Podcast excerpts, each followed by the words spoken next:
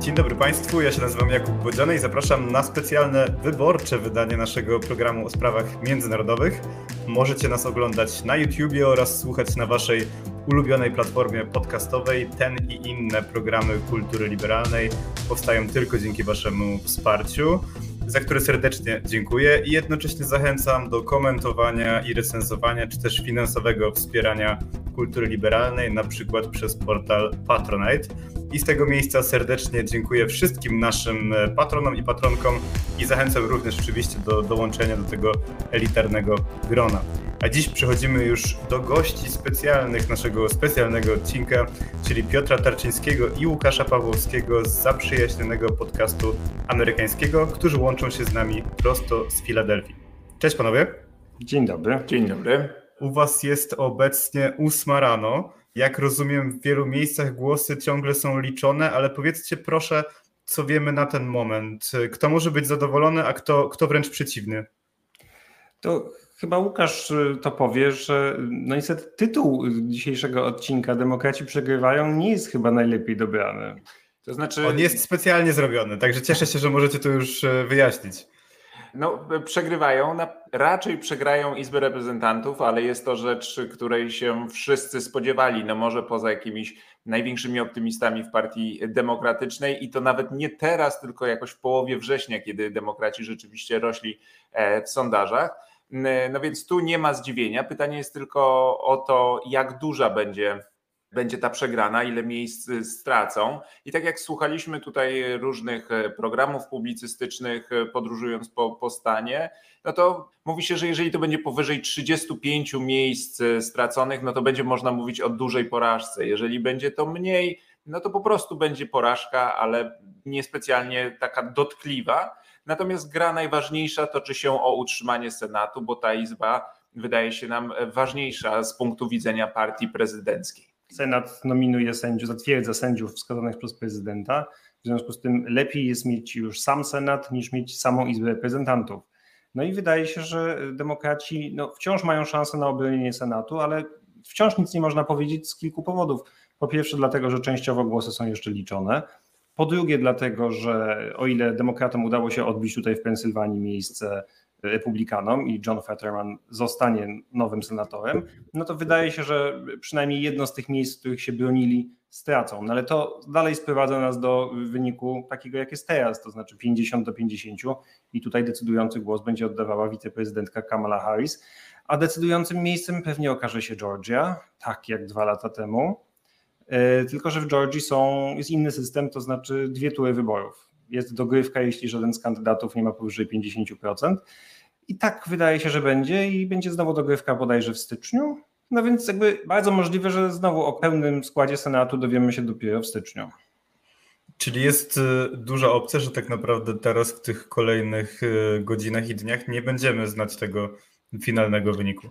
Wiesz, tu jest jeszcze jedna rzecz e, interesująca, że w każdym stanie inaczej liczy się różne typy głosów. To znaczy, są takie stany, gdzie najpierw liczy się głosy korespondencyjne, które raczej sprzyjają demokratom, a w innych stanach liczy się je na końcu. Dopiero otwiera się te koperty, jak wszystko, cały lokal się zamknie i będzie można policzyć głosy oddane na miejscu, które z kolei sprzyjają zwykle bardziej republikanom. Jest jeszcze pytanie o ostateczną frekwencję w tych wyborach e, i, i mobilizację pewnych takich kluczowych miejsc w poszczególnych stanach. Wiemy, że na przykład w miastach, my jesteśmy tutaj w Filadelfii, to są okręgi e, silnie demokratyczne. W tym miejscu w Filadelfii jest okręg, w którym Joe Biden uzyskał ponad 90% głosów i to był rekordowy w całym kraju. I w ogóle jest. To jest jego rodzinny okręg, rozumiem też, tak? Nie, nie, nie. To nie jest jego rodzinny okręg. On nie jest z Filadelfii, tylko ze Scranton, z północno-wschodniej części stanu. A tutaj mhm. centrum Filadelfii to jest, jak się szacuje, najbardziej demokratyczny okręg w całym kraju. Tu właściwie republikanie nawet nie wystawili kontrkandydata co nie jest aż tak nietypowe, to się zdarza. Y, no więc tutaj w ogóle rywalizacja się nie toczyła. Tutaj najważniejsza była frekwencja. Czy demokratom uda się zmobilizować swój elektorat, tutaj miejski, y, nie dlatego, że bali się o okręg do Izby Reprezentantów, no bo to oczywiście nie, ale te głosy liczyły się do ogólnego wyniku w całym stanie I tutaj były dwa bardzo ważne wyścigi: wyścig gubernatorski i wyścig senacki. No i wyścig gubernatorski demokraci wygrali już zdecydowanie, a wyścig senacki też wygrali, tylko no, mniejszą przewagą, ale, ale jednak wygrał John Fetterman. No najprawdopodobniej. No, nie wiem, co by się musiało stać, żeby tutaj ten wynik e, się odwrócił. Ja z tego, co patrzyłem ostatnio, może ty widziałeś jakieś inne, to było 94% głosów policzonych i Fetterman prowadzi, więc raczej, raczej mhm. zwycięży. Ale to powiedzcie w ogóle coś więcej o tym kandydacie, bo ten wyścig był, był bardzo ciekawy. Rozumiem, wspierał właśnie tego kandydata Joe Biden, a jego kontrkandydata republikańskiego wspierał Donald Trump, na którego wiecu zresztą byliście. Tak, e, to od czego by tu zacząć? Może od e, krótkiej charakterystyki Fettermana. To jest wicegubernator te, tego stanu, osoba która absolutnie zdominowała prawybory w Partii Demokratycznej i pokonała takiego kandydata, o którym prasa pisała, że jest absolutnie kandydatem idealnym. Młody, przystojny, ze służbą, z historią służby w wojsku, bardzo umiarkowany, wyważony, nazywał się Conor Lamb. I Fetterman, który jest bardzo wysokim mężczyzną, 6 stóp 8 cali, to ile to jest na no nasze? Ponad dwumetrowy, taki niedźwiedziowaty, zwalisty człowiek, łysy, z brudką taką y, kozią. kozią, ubiera się prawie zawsze w bluzy i, i spodnie z takimi dużymi kieszeniami. On w garniturze nie wygląda zbyt dobrze i dlatego go właściwie nigdy nie wkłada. Ale on z kolei wygląda tak jak y, zwykły Pensylwańczyk i to był jego główny atut. To znaczy ludzie mówili, to jest taki człowiek jak my, zachowuje się tak jak ja, wygląda tak jak ja, swój chłop. No ale republikanie próbowali to rozbić, no bo on ma bogatych rodziców, e, ukończył Harvard i mówili do późnego wieku, tam ponad 40 lat, był właściwie na utrzymaniu rodziców, bo mm, zaczynał karierę polityczną jako burmistrz takiego niewielkiego miasteczka na przedmieściach e, Pittsburgha i, I jako ten burmistrz on nie dostawał specjalnie wysokiej pensji, praktycznie robił to e, na pół wolontaryjnie dlatego musiał być utrzymywany przez, e, przez rodziców. No więc chcieli republikanie pokazać, on udaje, że jest taki jak wy, ciężko pracujący Pensylwańczyk, a tak naprawdę to bogaty utrzymanek rodziców. Problem polega na tym, że kandydat, którego wystawili republikanie, trochę im w tym przeszkadzał, dlatego że gdyby wystawili też jakiegoś swojaka, no to byłoby łatwiej atakować Fettermana. Tymczasem wystawili kogoś, kto nie jest swojakiem no, na wiele różnych sposobów. To znaczy Mehmet Oz, y, doktor celebryta z telewizji, doktor szarlatan reklamujący swego czasu pigułki na odchudzanie i różne inne wspaniałe taki, medykamenty. Taki amerykański doktor Zięba chyba. Coś takiego. Znaczy, że on jest naprawdę, tylko że on jest naprawdę lekarzem no, i to jeszcze jakimś całkiem dobrym wykształceniem, no ale telewizji zasłynął jednak jako taki ekspert od zdrowia i jego porady były często wątpliwej jakości. No ale najważniejszy problem z Ozem jest taki, że no nie tylko dlatego, że on jest celebrytą, bardzo bogatym człowiekiem i tak dalej, ale on przede wszystkim nie jest z Pensylwanii, tylko jest z New Jersey i wszyscy to wiedzą. On jakiś czas temu się przeniósł do Pensylwanii oficjalnie i, y, i zaczął się przedstawiać jako lokalny kandydat, ale no, co i raz to miał jakieś wpadki, kiedy się okazywało, że on tak naprawdę nie kojarzy za bardzo tego stanu i wiele rzeczy mu się myli. Zresztą nawet na naszych oczach się pomylił, kiedy byliśmy na wiecu Trumpa w, pod Pittsburghem, czy no właśnie nie wiecu Trumpa, wiecu Oza i kandydata na gubernatora, Daga Mastriano, na którym pojawił się Trump, żeby ich zachęcać.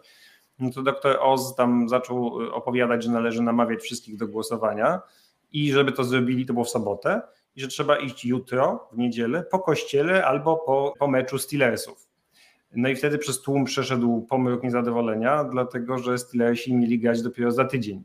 To znaczy, no, dr Oz nawet nie sprawdził sobie, kiedy gra ulubiona drużyna tutaj z Pittsburgha. No, takie rzeczy nie pomagają, kiedy próbujesz udawać swojego człowieka. I Fetterman oczywiście to wykorzystał, ale z drugiej strony Fetterman miał ten zasadniczy problem, to znaczy dostał udaru dosłownie na dzień przed prawyborami.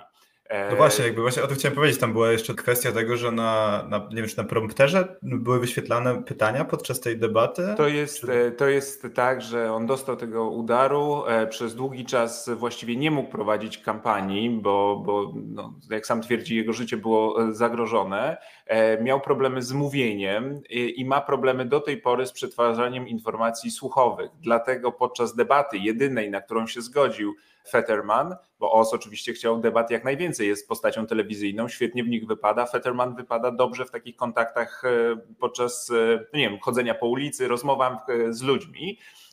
Natomiast Fetterman nie przetwarza tych informacji słuchowych dobrze, dlatego w takim czasie rzeczywistym pokazywane były na ekranach napisy. I wtedy, kiedy on czyta, jest w stanie zrozumieć komunikat. I to, ta kwestia zdrowotna była bardzo ważnym elementem tej kampanii. Nawet wczoraj, kiedy jeździliśmy tutaj po stanie i rozmawialiśmy z lokalnymi działaczami agitującymi pod lokalami wyborczymi, no to republikanie mówili, ten facet nie jest zdolny do tego, żeby służyć jako senator, a demokraci mówili, nie, nie, jest wszystko dobrze, a będzie jeszcze lepiej. Widzieliśmy go miesiąc temu i było faktycznie E, słabo z jego mówieniem, a widzieliśmy go przed kilkoma dniami i bardzo się ta, ten jego stan poprawił. Poza tym wszyscy znamy kogoś, kto przeszedł udar i, e, i to pomagało wśród jego zwolenników w budowaniu właśnie tego wizerunku swojaka, że to jest ktoś tak jak my, ma problemy zdrowotne, ale się podnosi i walczy dalej.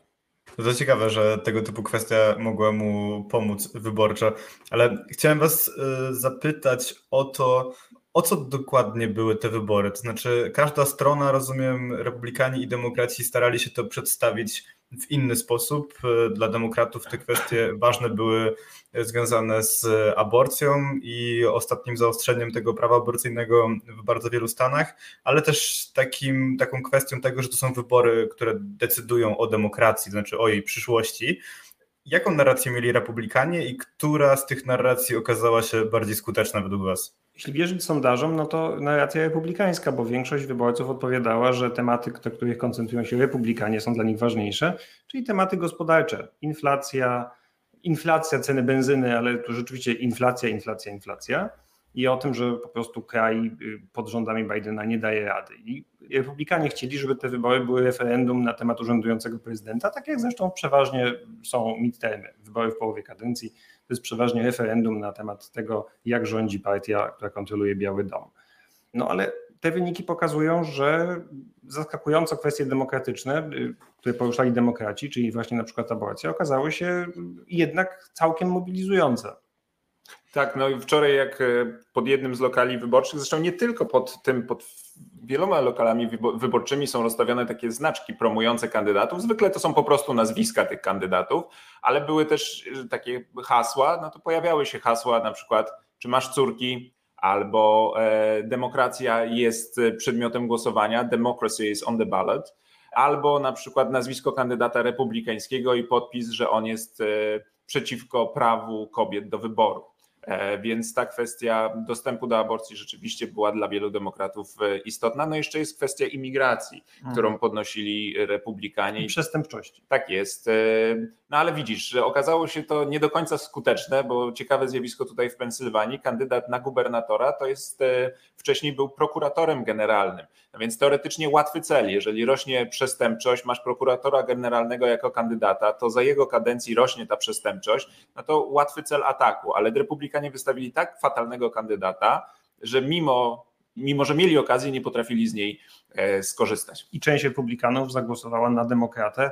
Y, jakby to się oczywiście czasem zdarza, ale w, tym, w tych wyborach było tego więcej, dlatego że Doug Mastriano, kandydat republikański, był tak ekstremalnie, tak radykalnie prawicowy, o jakichś nie do końca wyjaśnionych związkach ze skrajną prawicą. No naprawdę fatalny kandydat.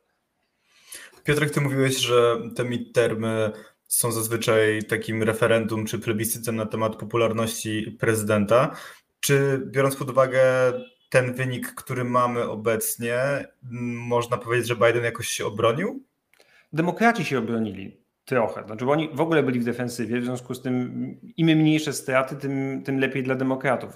No, tutaj nie można było liczyć na wygraną oszałamiającą, ale po prostu im mniej stracą, tym lepiej.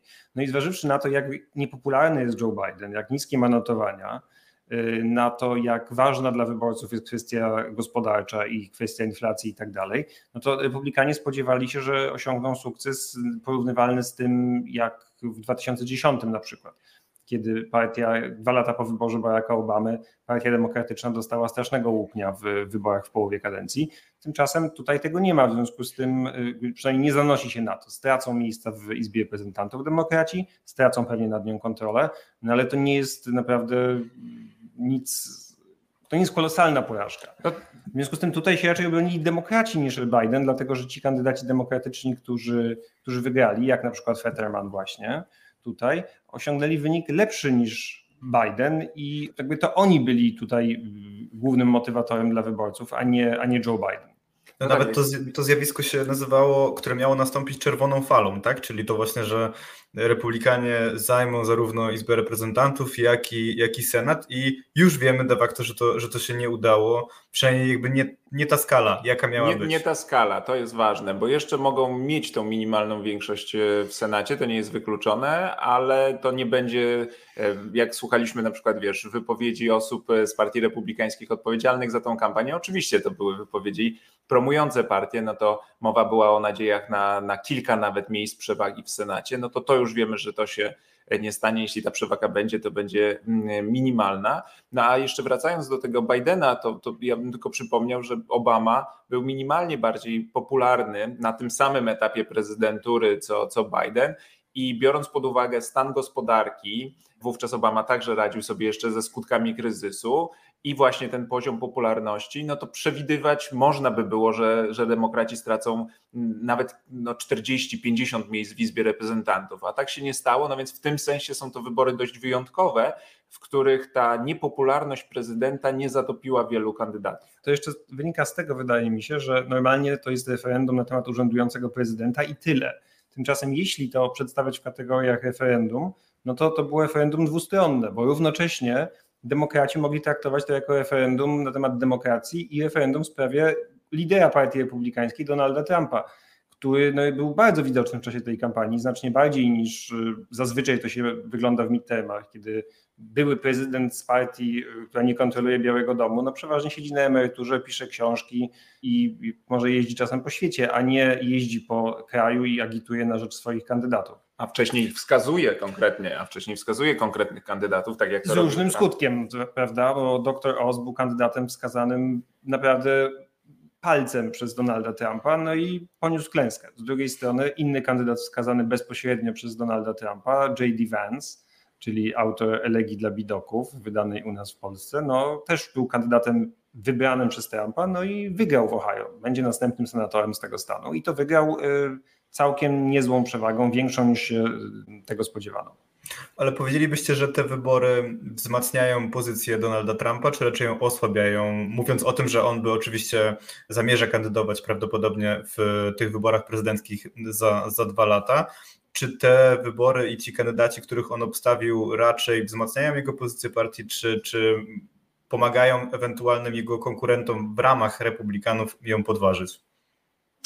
Wiesz co, to będzie się toczyła bitwa o to, jak będą interpretowane te wyniki i my już e, podczas e, tego wiecu Trumpowego widzieliśmy, że on aż, aż go kusi bardzo, pali się do tego, żeby ogłosić swoją kandydaturę. Ludzie zresztą go głośno do tego zachęcali, krzyczeli powiedz to, powiedz. On powiedział, że, że jeszcze nie ogłosi, ale że za chwilę będziecie bardzo, bardzo szczęśliwi. Więc nie jest wykluczone, że w najbliższym czasie ogłosi swoją kandydaturę.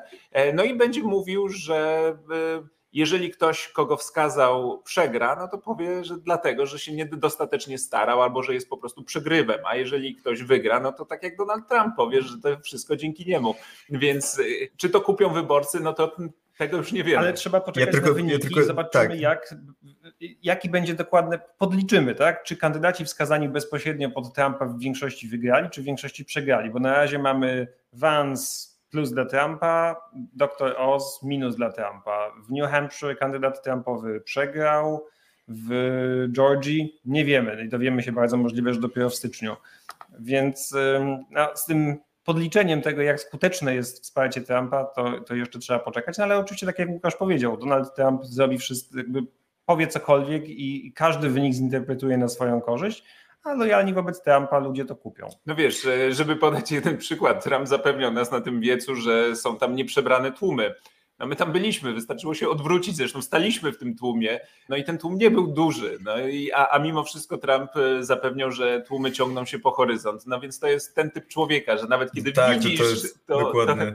to, to i tak To jest taka sytuacja trochę jak z jego inauguracją prezydencką, dokładnie, ale dokładnie. też jeszcze dokładnie jest cytat, który ilustruje to, co mówicie, ponieważ Donald Trump wczoraj wieczorem w jednej z wypowiedzi medialnych powiedział e, coś takiego, że a propos tych kandydatów, których on wspierał, no to powiedział, jeśli wygrają, to jest to wyłącznie moja zasługa, a jeśli przegrają, to nie jest to moja wina.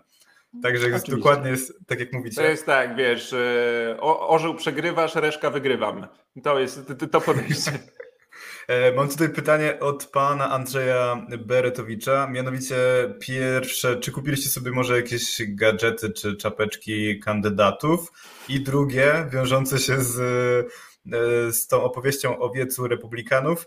Czy to nie jest tak, że to są ciekawsi ludzie, bardziej przyziemni i czy nie robią lepszego show na wiecach? No myślę, że może pan Andrzej się zdziwić a propos tego show, ale opowiedzcie oczywiście. To zacznijmy od pierwszego pytania. No więc, no więc tak, tak. To, no. dla słuchaczy powiem, że są dwie czapki Make America Great Again. Kupiliśmy je. I oba są, obie te czapeczki są made in China. Kupiliśmy je dlatego, że po pierwsze zbierało się na deszcz, a my nie mieliśmy parasoli, bo parasoli nie wolno wnosić na ten wiecu Trumpa, bo są niebezpieczne. Tak samo zresztą jak nie wolno wnosić broni palnej.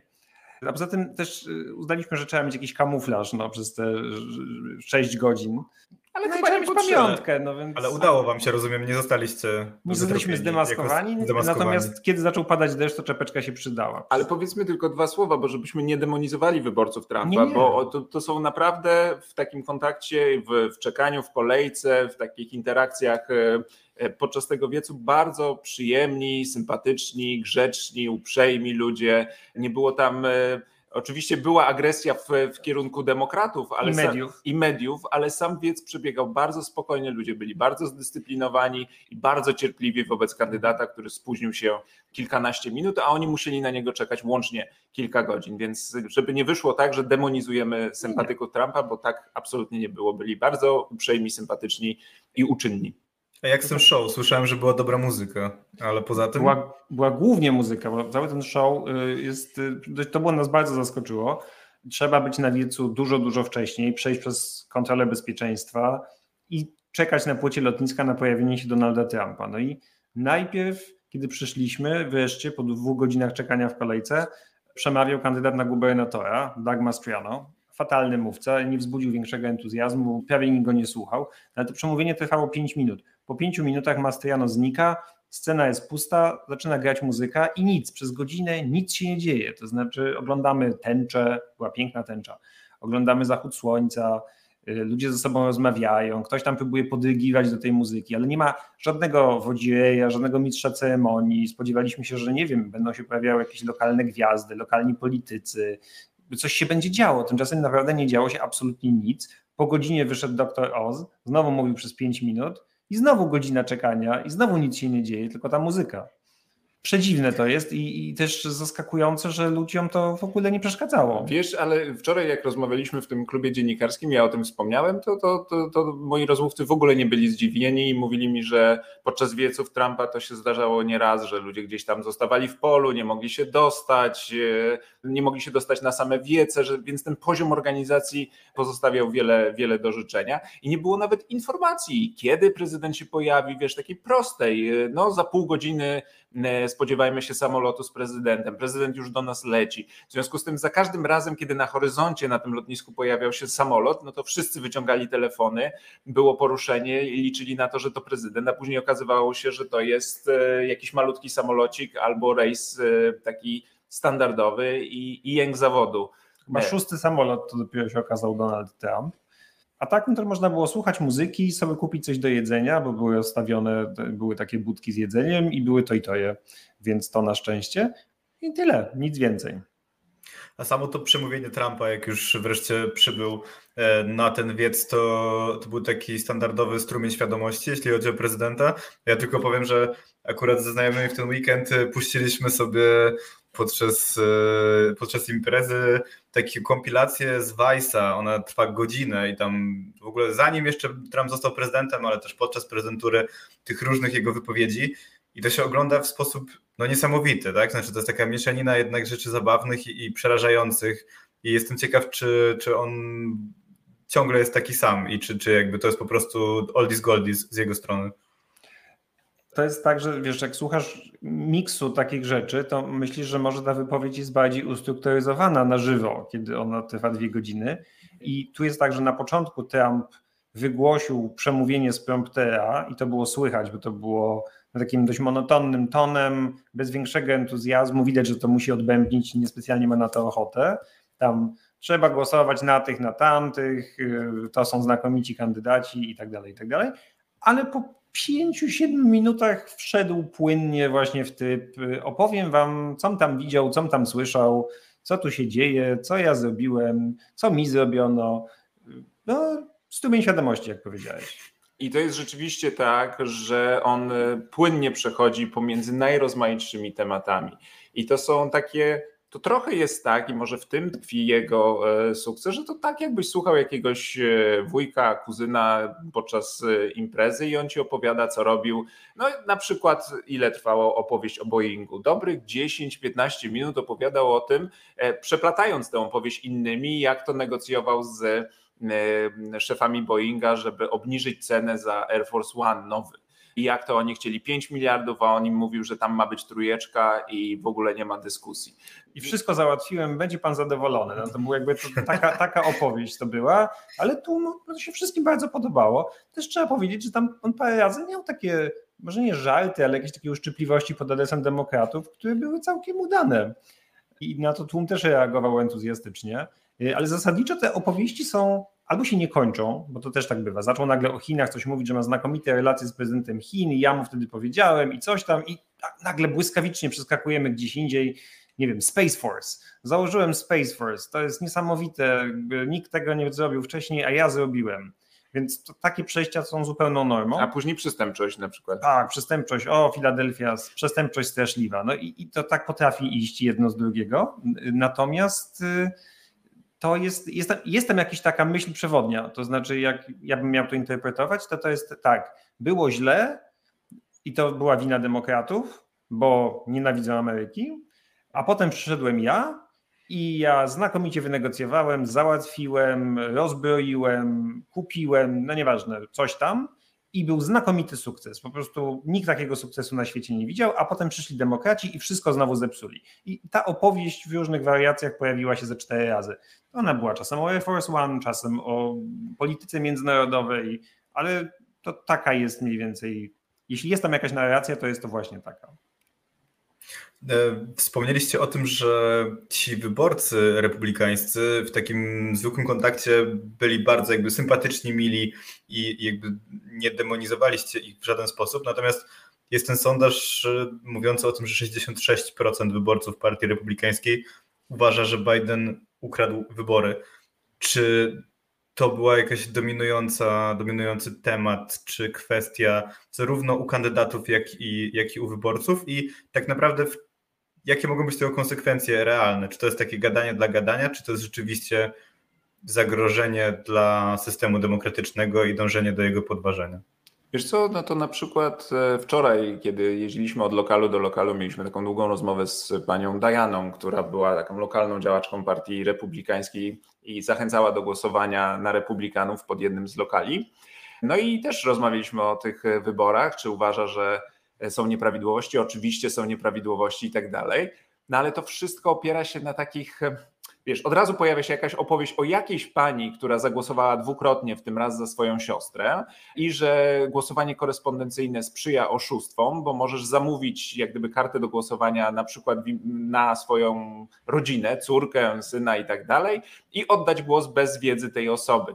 No i żeby było śmieszniej, córka tej Dajany także zagłosowała korespondencyjnie, ale Dajana zapewniała nas, że jak gdyby to było wszystko prawidłowe. Bo my jesteśmy uczciwymi ludźmi, nie to co ci demokraci. Bo tak oni kłamią. I mogą oszukać. Albo druga rzecz, e, kiedyś to jak się przychodziło do lokalu wyborczego, trzeba było się podpisać, pokwitować odbiór karty wyborczej normalnym podpisem na papierze, a teraz prowadzili iPady i podpisujesz się palcem na iPadzie. No a jak to się można podpisać palcem? Szczególnie jak ktoś jest, nie wiem, starszą osobą, przecież to e, aż się prosi o fałszerstwa. No więc idziemy do tego lokalu, już co prawda w innym miejscu, ale w tym samym stanie, więc procedury są identyczne i widzimy, jak ludzie głosują i głosują podpisując się rysikami. Trwa to bardzo sprawnie. Można y, później dowiedzieliśmy się, ten podpis porównuje się automatycznie z podpisem złożonym, kiedy człowiek się rejestrował jako wyborca, więc sam głosujący może zobaczyć, jak wygląda jego podpis i ten zapisany w bazie. No więc wygląda to zupełnie inaczej. No i wiesz, ta kobieta sama pewnie głosowała i wie, jak to wygląda, mimo wszystko próbowała nas przekonać, że wygląda to inaczej. No, Donald Trump, który pomstuje na głosowanie y, korespondencyjne, sam głosuje korespondencyjnie, jak wiemy. W związku z tym, no znowu, prawdą jest, że rzeczywiście system głosowania amerykański, praktyka głosowania odbiega od naszej. Jest dziwna. I jest dziwna i ja na przykład nie jestem w stanie zrozumieć, dlaczego nie można, dlaczego jeszcze nie ma po prostu nie pokazuje się legitymacji. Trzeba się wylegitymować dokumentem ze zdjęciem, co by bardzo ułatwiło obu stronom, to znaczy republikanie byliby zadowoleni, że oto wreszcie jest porządek, a demokraci mieliby spokój, ponieważ część osób przestałaby mówić, że wybory są podejrzane, sfałszowane, porównywanie podpisów i tak dalej. Tylko najlepsze jest to, że demokraci chcą już to zrobić. Chcą, jest taka ustawa przygotowana, która między innymi wprowadza wymóg wylegitymowania się dokumentem ze zdjęciem, ale również mnóstwo innych rzeczy, które mają usprawnić wybory, ułatwić dostęp do rejestracji wyborców i tak dalej, i tak. Ale republikanie nie chcą tego, nie chcą przyjąć tej ustawy. No więc tu jest pewien problem. Natomiast wracając do tego, co zapytałeś, czy to jest niebezpieczne, że republikanie kwestionują uczciwość wyborów. Tak, oczywiście, że jest niebezpieczne i to jest zjawisko, które się nasila. No, przypominam, że w 2020 roku Donald Trump był właściwie jedynym, znaczy był najważniejszą osobą, ale to on kwestionował uczciwość wyborów, mówił, że wybory zostały ukradzione, nieprawdziwe i tak dalej, ale większość republikanów dystansowała się od takiego mówienia. Mogła popierać Trumpa mniej lub bardziej, ale nie kwestionowali wyborów na poziomie lokalnym, wyborów stanowych i tak dalej. Tymczasem w tych wyborach będziemy mieli na pewno falę kandydatów republikańskich przegranych, którzy będą mówili, że wybory, tak jak Trump, zostały ukradzione, że były nieprawidłowości, że demokraci liczyli głosy i tak dalej, i tak dalej. Na 100%. No właśnie, to nawet e, jak ja mówiłem e, tej naszej republikance, o której wspomniałem, że przecież no, sądy nie znajdują tych dowodów fałszerstw, nawet jeżeli one są zgłaszane, no to odpowiedź jest e, znana także z Polski, bo sądy są obsadzone przez nich. E, czyli przez, prze, przez demokratów. Co też nie jest prawdą. No oczywiście, że nie jest i nawet w tym, sprawdzaliśmy to dokładnie, w tym dokładnie miejscu jest taka komisja e, wyborcza, no, która składa się, ma dwóch przedstawicieli partii większościowej, jednego mniejszościowej, no więc w tym akurat wypadku to jest dwójka demokratów i jeden E, republikani, no ale to nie jest tak, że republikanie są wyłączeni z kontroli nad procesem wyborczym. Zresztą w każdym lokalu wyborczym są tak zwani poll watchers, są obserwatorzy wyborów i to jest, są e, przedstawiciele jednej i drugiej partii. Mogą siedzieć w lokalu i oglądać, jak toczy się e, cały proces, ale wiesz, jeżeli chcesz uderzyć psa, to kij zawsze się znajdzie, więc nawet jeżeli sami korzystają z jakichś ułatwień, nawet te głosowanie korespondencyjne, to mogą powiedzieć, że oni to robią uczciwie, ale ale inni, inni nie. Więc zawsze, zawsze znajdzie się e, argument pod Twoją teorię. No tak, i tam jest też kwestia tego, że tak jak e, Piotrek, ty mówiłeś, że wtedy w 2020 roku Trump był de facto osamotniony, jeśli chodziło o to podważanie e, wyniku wyborczego, to teraz mamy sytuację, w której w tych prawyborach republikańskich wewnątrz partii przegrywają kandydaci, którzy mówią, że Joe Biden został wybrany legalnie. Tak? To znaczy, na fali są osoby, które podważają demokratyczne wybory i fakt, że urzędujący prezydent został wybrany legalnie. To I tutaj od razu Wam wrzucę jeszcze tylko pytanie, które mamy w komentarzu, bo to się łączy jedno z drugim, bo pan Marcin pyta, czy amerykańska opinia publiczna znormalizowała wydarzenia z Kapitolu z 6 stycznia. Jaki to jest temat obecnie dla jednej i drugiej strony? No, no niestety to nie jest temat. To znaczy, jest to temat dla demokratów, którzy na przykład oglądali posiedzenia specjalnej komisji Izby Reprezentantów, która badała okoliczności ataku na 6 stycznia.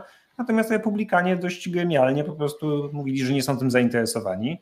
No i to nie jest zaskakujące. Natomiast nawet wśród wyborców niezależnych, centrowych powiedzmy, którzy mogą zagłosować i tak, i owak, wszystkie badania y, pokazywały, że większość wyborców niezależnych jest już tym tematem zmęczona i uważa, że to jest już y, stara śpiewka i to już trzeba się, trzeba o tym zapomnieć, co było, to było i tego nie ma co drążyć. no to nie jest dobra wiadomość dla demokratów i to nie jest dobra wiadomość dla demokracji, bo te wydarzenia były bezprecedensowe i nie wolno tego normalizować. No ale niestety to następuje.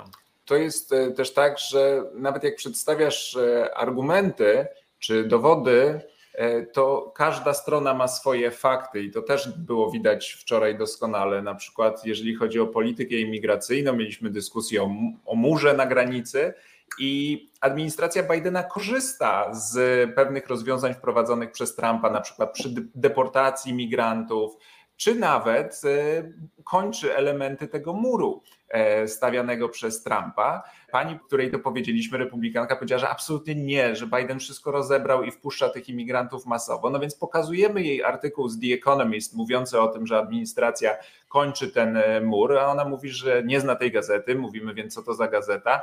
A że brytyjska, żeby nie było, że lokalna amerykańska związana z którąś partią. No ale to też jej nie przekonało i powiedziała, że powinniśmy szukać w amerykańskich źródłach, a kiedy zapytaliśmy, jakich źródeł powinniśmy korzystać, żeby mieć te prawdziwe informacje, no to niestety żadnego nam nie wskazała. Poprosiła kolegę, żeby to zrobił, a on powiedział, że on nie wierzy nikomu, bo każde medium jest e, skrzywione albo w lewo, albo w prawo, a poza tym politycy kłamią. No więc wiesz, ciężko jest tak e, prowadzić, prowadzić dyskusję i niestety no, każda strona ma swoją, swoje fakty. No. Swoje fakty i, i, i ciężko jest to przeskoczyć. Tam też jeszcze dochodzi kwestia, bo jak rozumiem, podczas tych wyborów są również wybierane osoby, które będą decydowały, czy zatwierdzały wynik wyborczy za te dwa lata podczas wyborów prezydenckich. I o tym też się dużo mówiło, że republikanie zwłaszcza ta część, która otwarcie podważa wybór Joe Bidena na prezydenta, mm. że oni wyciągnęli lekcje z tego 2020 roku i teraz będą do ewentualnych tych podważeń wyborczych, jeśli wynik byłby dla nich niekorzystny, po prostu dużo lepiej przygotowani. To prawda, oczywiście. A y, te wybory, o których mówisz, to są wybory na sekretarzy stanu. To jest trochę myląca nazwa, bo nam się sekretarz stanu kojarzy z ministrem spraw zagranicznych Stanów Zjednoczonych, ale nie, na poziomie stanowym sekretarz stanu to jest urzędnik organizujący wybory, nadzorujący wybory. No i to jest y, zazwyczaj, to, to jest ważne stanowisko, ale oczywiście nie aż tak istotne w powszechnej świadomości jak gubernator czy senator. W związku z tym mm, uwaga ludzi no, nie jest aż bardzo pochłonięta tymi wyścigami, oni często nie znają nazwisk tych kandydatów. No i tutaj republikanie robią zazwyczaj lepszą robotę, bo po prostu nieważne kto, ważne i oni wiedzą, że trzeba wygrać ten wyścig i trzeba mieć swojego sekretarza stanu, żeby on kontrolował uczciwość procesu wyborczego, jak sami twierdzą.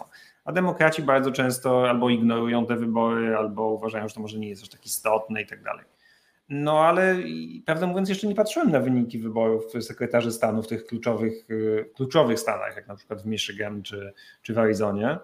No w Pensylwanii na przykład tutaj nie ma sekretarza stanu, czy sekretarz stanu jest mianowany przez gubernatora. W związku z tym tutaj tym istotnym wyścigiem wyścig był wyścig gubernatorski, bo to przyszły gubernator będzie mianował urzędnika odpowiedzialnego za nadzór wyborów. No i wiemy już, że będzie to Josh Shapiro, gubernator, demokrata i więc głosowanie w Pensylwanii za dwa lata będzie przebiegało sprawniej i trudniej będzie republikanom podważać wybory w tym stanie. Choć jeszcze trzeba zaznaczyć, że republikanie godzą się na zmianę prawa e, takiego starego prawa e, regulującego proces liczenia i zatwierdzania głosów przy wyborach e, prezydenckich. Republikanie w Senacie. Republikanie tak, w Senacie, więc bardzo możliwe, że tutaj zmiana nastąpi, czyli na przykład Trump nie będzie mógł mówić tak jak próbował wcześniej wywierać presję na wice, swojego wiceprezydenta, żeby nie przyjął części głosów oddanych w tych stanach, w których e, Trump e, przegrał. Teraz będzie to wyraźnie zaznaczone, że rola wiceprezydenta w tym procesie jest jedynie taka honorowa, ceremonialna. No i będzie trudniej zgłaszać sprzeciw, bo teraz wystarczy bodaj jeden członek Izby Reprezentantów i jeden senator, żeby zakwestionować głosy elektorskie z każdego stanu, więc e, wiesz, to nie jest dużo.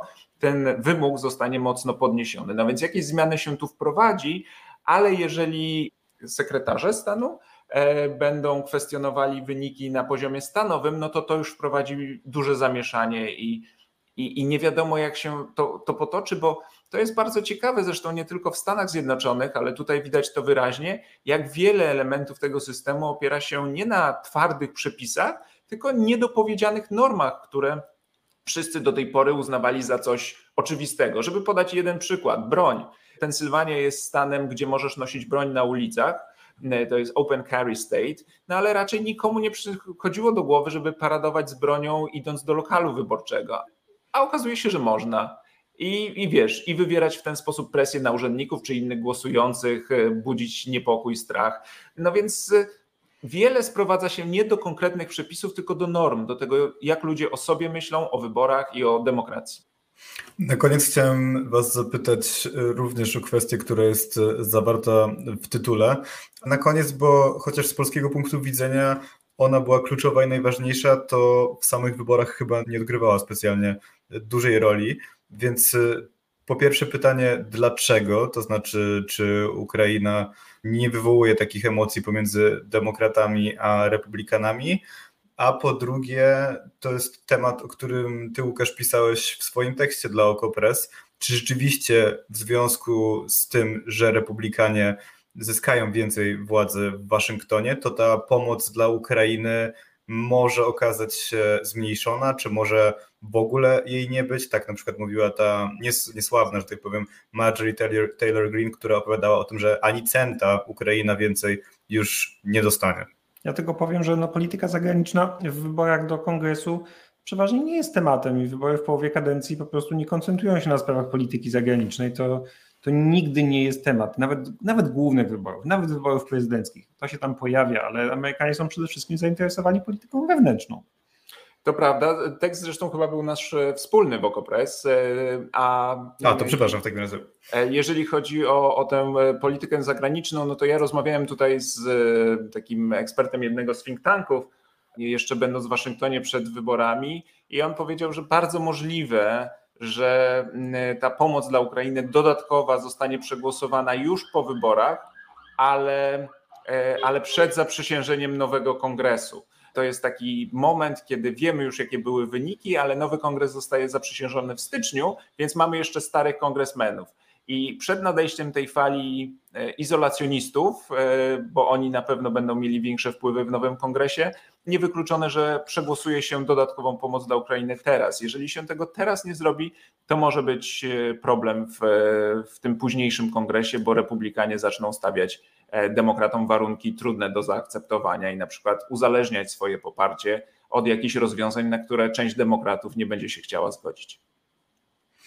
Rozumiem, w ogóle jest szerszy motyw, to znaczy, co w praktyce oznaczałoby dla prezydenta Bidena, jeśli republikanie przejęliby kontrolę nad Izbą Reprezentantów? To znaczy, czy tu jest, widzicie w ogóle jakby możliwość porozumienia, czy, bo na przykład te pakiety dla Ukrainy, one były w pewnym sensie ponadpartyjne i uchwalane ponadpartyjnie, Natomiast czy to jest taki jeden temat, czy widzicie na przykład inne możliwości porozumienia ponadpartyjnego, czy to jest raczej tak, że będziemy możliwie blokować wszystko, tak żeby pokazać nieudolność prezydenta i, i w jakiś sposób go zdyskredytować? Moim zdaniem właśnie tak będzie, to znaczy przejęcie przez republikanów kontroli nad Izbą oznaczać będzie przede wszystkim śledztwa.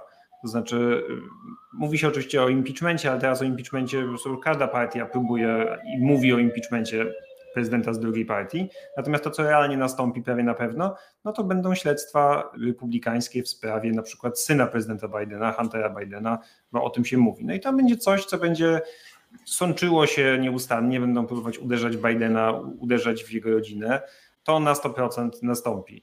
No i celem republikanów nie będzie współpraca z Bidenem, bo współpraca międzypartyjna już dawno nie jest y, celem żadnej partii tylko y, próby dyskredytowania go i nie wiem, no być może zdarzą się jakieś rzeczy, w których dojdą do porozumienia, ale nie bardzo tutaj widzę pole do kompromisu. No nie, no ewentualnie jakieś e, projekty infrastrukturalne czy coś takiego, ale to już było głosowane teraz w ciągu tych pierwszych dwóch lat e, kadencji Bidena.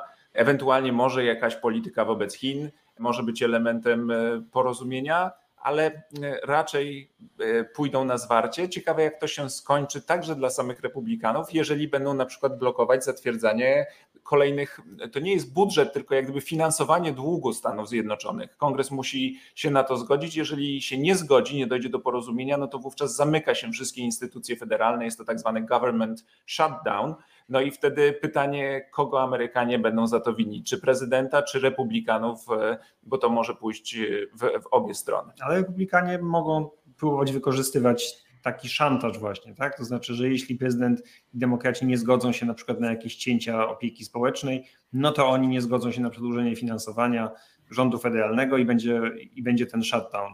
To się już zdarzało, ale republikanom to się nawet zdarzało w czasach, kiedy mieli kontrolę i nad Białym Domem, i nad Kongresem, co jest jednak dość bezprecedensowe, bo nie byli w stanie dojść do porozumienia między sobą.